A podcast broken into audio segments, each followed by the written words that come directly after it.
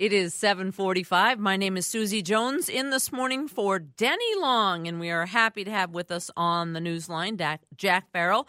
Jack, good morning. Good morning, Susie. How are you this fine I'm day? wonderful filling in for Denny. It's kind of like riding a bike, you know? Once you learn, you never forget. You turn that mic on and just jump right in. Amen. Both feet. Amen. So, what are you up to these days? What well, should we talk about? Today, I thought we might talk about one of America's newest and most interesting wine areas, Oregon. Oregon, you know, in the 70s, there we had about 30 acres of wine uh, vines planted in the whole state, and I think in 74 there were four wineries in all of Oregon. Now, that isn't that long ago. And today, there's over 35,000 acres of vineyards planted in Oregon and over 720 different wineries. So that's really growth in, in an area, and there has good reason for it. You know, uh, Oregon has become the fourth largest viticultural area in the, all the states in the United States. California is, of course, by far number one. Washington State is a strong two, and uh, New York and Oregon are battling it out for the third place. Uh, at present, New York is just a little got a little more vines under cultivation than Oregon does, but they're coming very close. And there has to be a reason for this. Uh, you know, Oregon's history, they never had any commercial wineries there, but even from the days of the Oregon Trail, people planted grapevines up there. And but you know, and they had a commercial winery prior to Prohibition, one and of course, in Prohibition wiped out all the wineries all over the whole country. Uh, and Oregon has made a remarkable comeback. And the best thing they've done in Oregon is they cultivate one of the most difficult to grow grapes in the entire world, and that's Pinot Noir. Pinot Noir is a wonderful grape, uh, makes fabulous wine, but unfortunately, it's very difficult to grow. You need the right climatic conditions. Uh, the skins are kind of thin compared to Cabernet. Cabernet, Zinfandel, those are workhorse varietals. Pinot Noir is much more delicate and difficult to grow. Well, it found its home certainly in Oregon, particularly in the Willamette Valley. Uh, it is just amazing to me the top quality of Pinot Noir they get there. As a matter of fact, in the Willamette Valley for now 30 some years, they have an international Pinot Noir festival, and people come from all over the world South Africa, New Zealand, Australia, uh, Germany, Italy uh, where they're trying to grow Pinot Noir and uh, to compare notes, etc. And actually, uh, that area, McMinnville in the Willamette Valley, has become world headquarters for Pinot Noir. And to show you the interesting part about, we talked about Malbec a couple of weeks ago, and its base is Cahors in France, and how there's some Argentine coming into France, into Cahors to regrow Malbec, even though Malbec started there. Uh, well, the same thing has happened in Oregon with Pinot Noir. One of the first ones there uh, was a revolutionary thing, and I think it was about 87. Domaine Drouhin. Drouhin is a very old, noble house in the heart of Burgundy, well known for their Pinot Noirs for uh, hundreds of years. They went out to Oregon and bought some land, again in the Willamette Valley, and started Domaine Drouhin.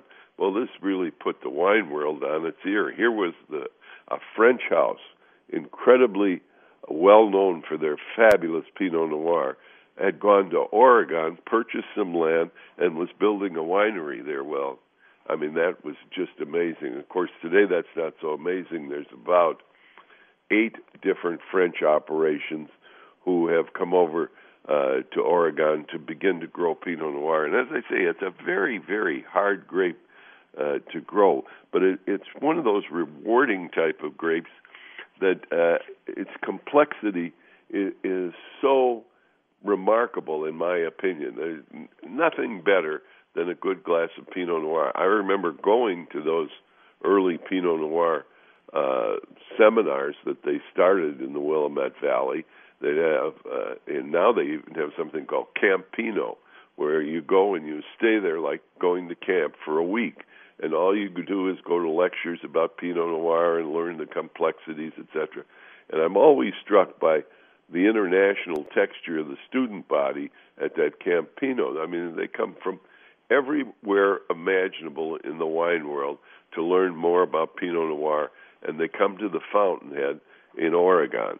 And that that's sort of interesting because heretofore, the real Fountainhead, of course, is Burgundy, the land of the birth of the grape varietal Pinot Noir and you know it was so important to Burgundy's eco- uh, economic situation that the dukes of Burgundy in the 13th century made proclamations about Pinot Noir and banned other grape types, etc.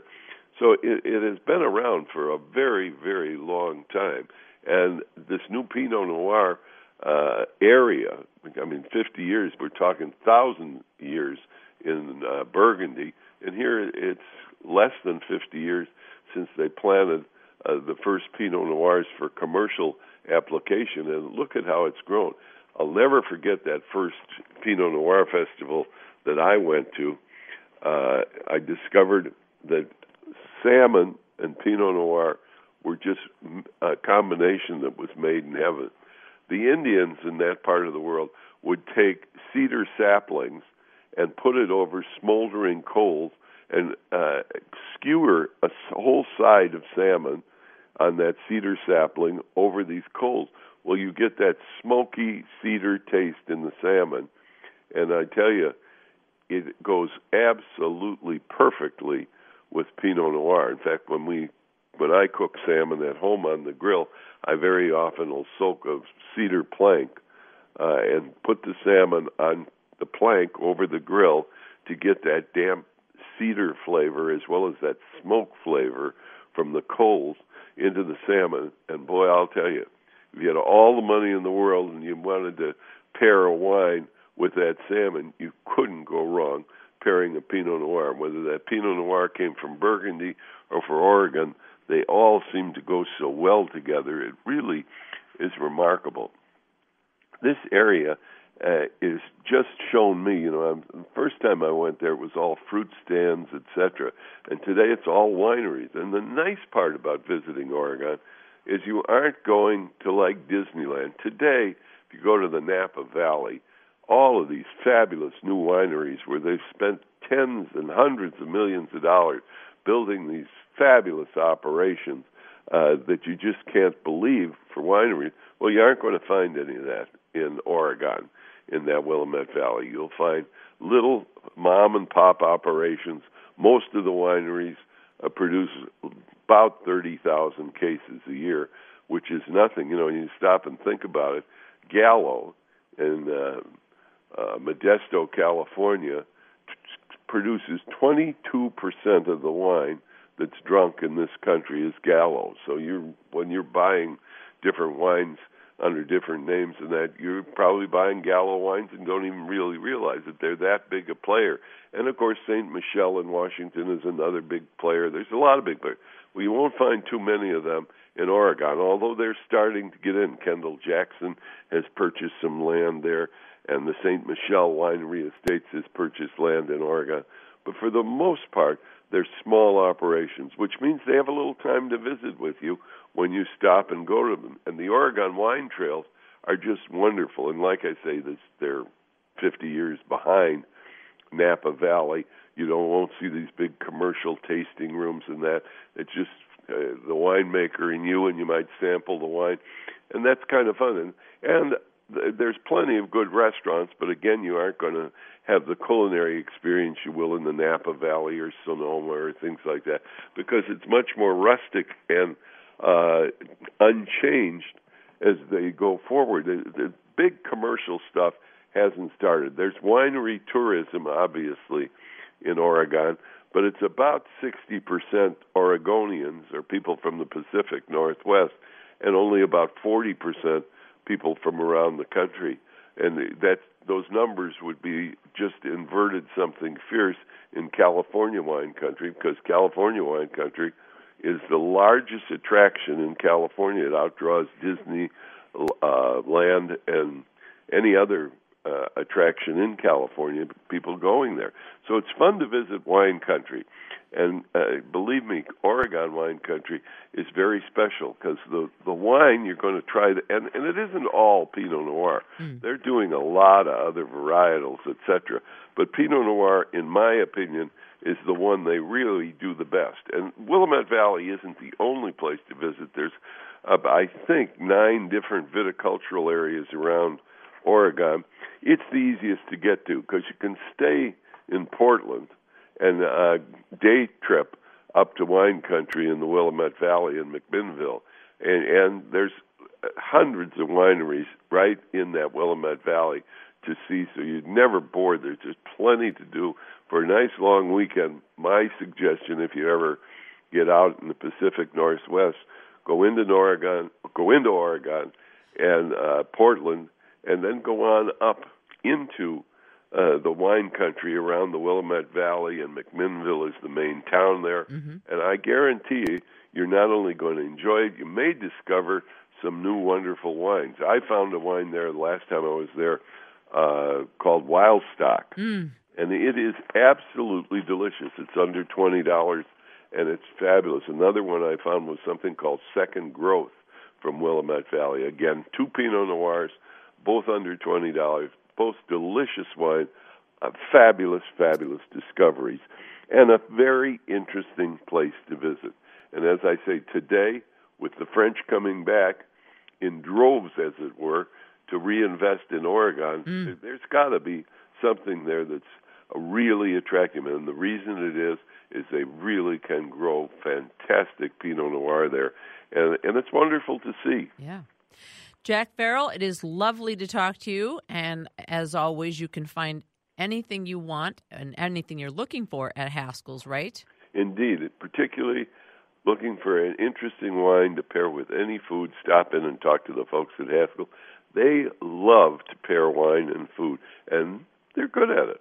They may not be able to prepare the meal, but they can make the meal that special by picking the right wine to go with whatever you're going to fix. And best of all, they'll help you pick a wine that won't break the bank. And believe me, you'll be happy with the results. There's a Haskell's near you where you can save big dollars on wine. Haskell's in Bloomington. There's a Haskell's in Chanhassen. There's a Haskell's in right downtown Excelsior. Faribault, right off at 35. Our Maple Grove super cellar is not to be missed. In Minneapolis, we have free parking on Saturdays. At Minnetonka, at Ridgedale, Haskell's in Plymouth, St. Paul's Highland Village, Stillwater, White Bear Lake, and Woodbury too. And if you can't come into Haskell's, go to haskells.com or go to wcco.com slash wine, and it'll take you right to the Haskell website. Very good. It's nice to talk to you, Jack. Susie, a pleasure. Have a wonderful day. You too. Jack Farrell with us on News Radio 830 WCCO. Haskell's, you can always get what you are looking for at Haskell's.